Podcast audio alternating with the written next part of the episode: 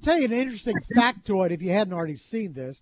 July the 3rd was the hottest day in history globally, everywhere. It's never been this hot before. Uh, not in the colder climates, the warmer climates. I mean, we know we we were toasty, but the sun was shining every place. So there can't be a better time to be talking about a solar car. Now that's that's something novel. Actually, it's not that novel because if you've kept up with the solar car challenge that began here with Dr. Lehman Marks in the Winston School 30 years ago, you know it's just grown like crazy, and they're getting ready to do it again. Dr. Marks joins us right now. It's good to have you with us. Thank you very much. It's good to be here. This is our 27th National High School Solar Car Competition. We're excited about that because the COVID years caused us to have to stay in the North Texas area.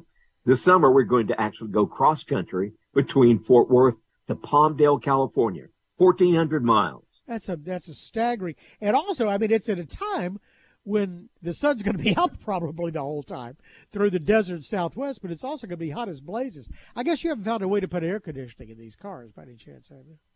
Most of them don't, but we found one or two teams that are taking the luxury of having a small, portable air conditioner in there. I'm not so sure how it's going to work. We're always concerned that the weight of the air conditioner is going to cause the car to be less efficient, so they may not get as many miles down the road, but they'll be cooler whenever they get there.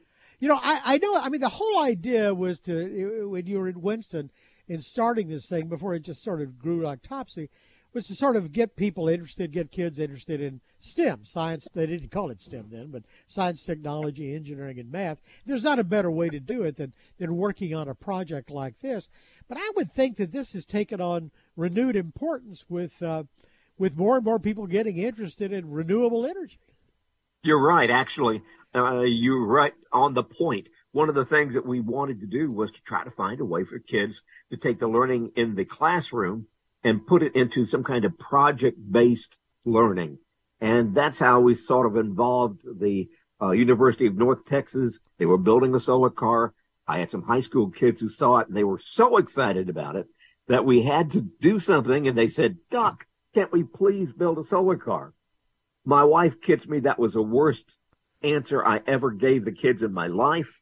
And I said, yes, we'll build a solar car because nobody was doing this at the time but we wanted to do it, and I saw the potential of getting the kids involved in it. Oh yeah. As grown, then our significance of what we're doing and its relevance has just gone crazy, particularly in the last three or four years as electric vehicles have come on big way. So we've been building electric vehicles for the last 30 years, powering them by the sun. So now we're doing the really appropriate thing. Actually, the heat is pretty bad for the kids, but they have forced air ventilation in their cars. Uh, they rotate um, out so that uh, they don't stay in the driver's position for too long. Uh, and it's not so bad because you're moving. Uh, it's almost better than when you're out at the yeah. track. Here at the speedway, we had temperatures out there approaching 115 heat index night. You, you need to run them on heat instead of sun, probably. So, I mean, this thing has just grown like crazy. And, and I know now you're retired from Winston and you're running the, the Solar Car Challenge and this whole program completely. But last I saw, you were in close to 40 states Canada, Mexico, Costa Rica, Puerto Rico. Bahamas, Spain, Singapore, and I know many years ago you dragged our Mike Rogers down to Australia for for, for the Solar Car Challenge. Is that still going on down there? Oh yes, they're having their big event in October. World Solar Challenge is the is the granddaddy of all solar races. Started in 1987. Uh, they've uh, got some great people down there who have really led the way in this, and they're doing the forefront in the construction of the cutting edge solar cars. We're not so much building the cutting edge solar cars. We're building the engineers we're helping teach the kids. That's what we're doing. That's our focus. We're building engineers and scientists. And even if you don't go into those two professions, what you learn from our project is how to work together as a team, how to be committed right. to a program, the dedication it takes to do something long term. And I like to think that when they learn from their successes, they learn even more from their failures and being able to pick themselves back up and go forward. So, do you hear from any of these? I mean, you've been doing this for thirty years, over thirty years now. So, do you hear from any of these kids? What have, have they gone on? Oh be, yes. In some oh, cases, oh, yes. gone on to be scientists? Absolutely.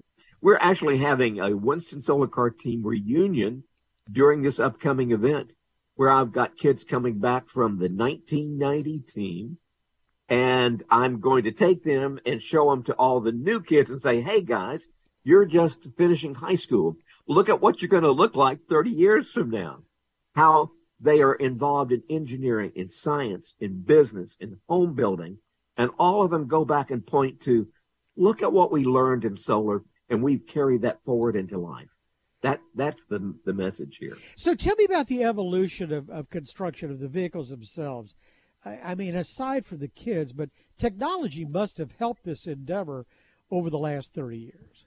Oh, it did. It did. We were dealing with some really scrappy looking pieces of solar cells 30 years ago. They they have almost no um, no significance when we relate them to the great solar cells today. But uh, we have seen things evolve. The the type of motors have evolved. The type of batteries, whereas we used to be limited to just lead acid batteries, now it's lithium batteries or lithium ion phosphate technology um, we've got solar cells now that are going up 24, 26% efficiency uh, available to these kids at a reasonable enough price that they can buy them. That, that's huge. So technologically, we are moving down the road. We have solar cars that can sustain on a regular basis 60 miles per hour. What really? Wait a minute. They, they 60 miles an hour? 60 miles an hour. We have two or three that'll do that. Now that's the teams that have been around for four or five years. They bootstrap themselves up. This is like the Greenville team. They've got a great team there. The uh, Raisbeck Aviation team out of Washington State uh, has a car like that. The Colleyville Christian uh, Cougars over there have a car can do this kind of thing.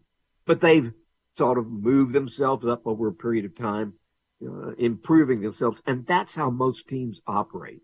They start off in lesser costly experiments and then they add more money to it and show that they're able to do something, get more sponsors, and they can buy better solar cells, better motors, and that's why they can get up to. Well, no, wait. If you if you come one that goes sixty miles an hour and, and can and I guess has a storage battery, this can become a real car. I mean, is there? Oh, I mean, is there a chance of a of a of a solar car for real? I mean, this is this is a great exercise. Teaches kids a lot. But I'm saying something that would uh, that would actually be marketable. That's absolutely right. There's a company out of California called Aptera that has a solar powered car now, and they're getting ready to hit the market within the next several months. And I think that you're going to see a whole difference in um, as as people look at what's driving on the road. We know we've got hybrids. We know we have electrics, but wouldn't it be great to not have to stop and charge your car because the sun's charging it as it goes down the road? Well, are, are a great way to exploit global warming and El Nino that seems to be sending a sun with greater frequency and for longer periods. Yes, absolutely. Uh, so we've got a lot to look forward to.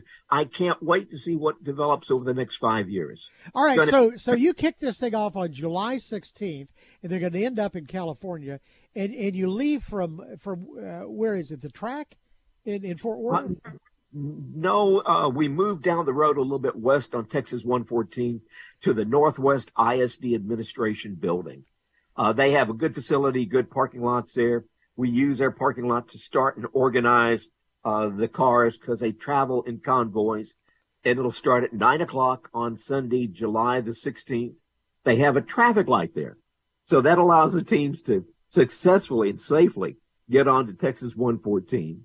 And we go the first day to Snyder, Texas, next day to Carlsbad, next day in El Paso. We'll be in El Paso an extra day to do a big display for the community.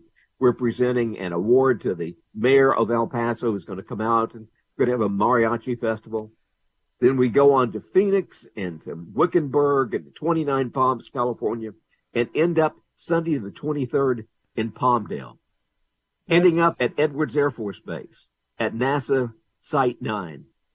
Now, that's assuming clear weather all the way, right? If you get a couple of couple of cloudy days, this is fabulous. It's the Solar Car Challenge, and uh, takes off from here on July 16th. And the founder is Dr. Lehman Marks, who was our guest today. It's good to have you with us. Wish you a lot of luck and good sun. Thank you. Thank you. We hope to have that. Thanks a lot. For more of our conversation, go to krld.com slash CEO. I'm David Johnson, News Radio 1080 KRLD.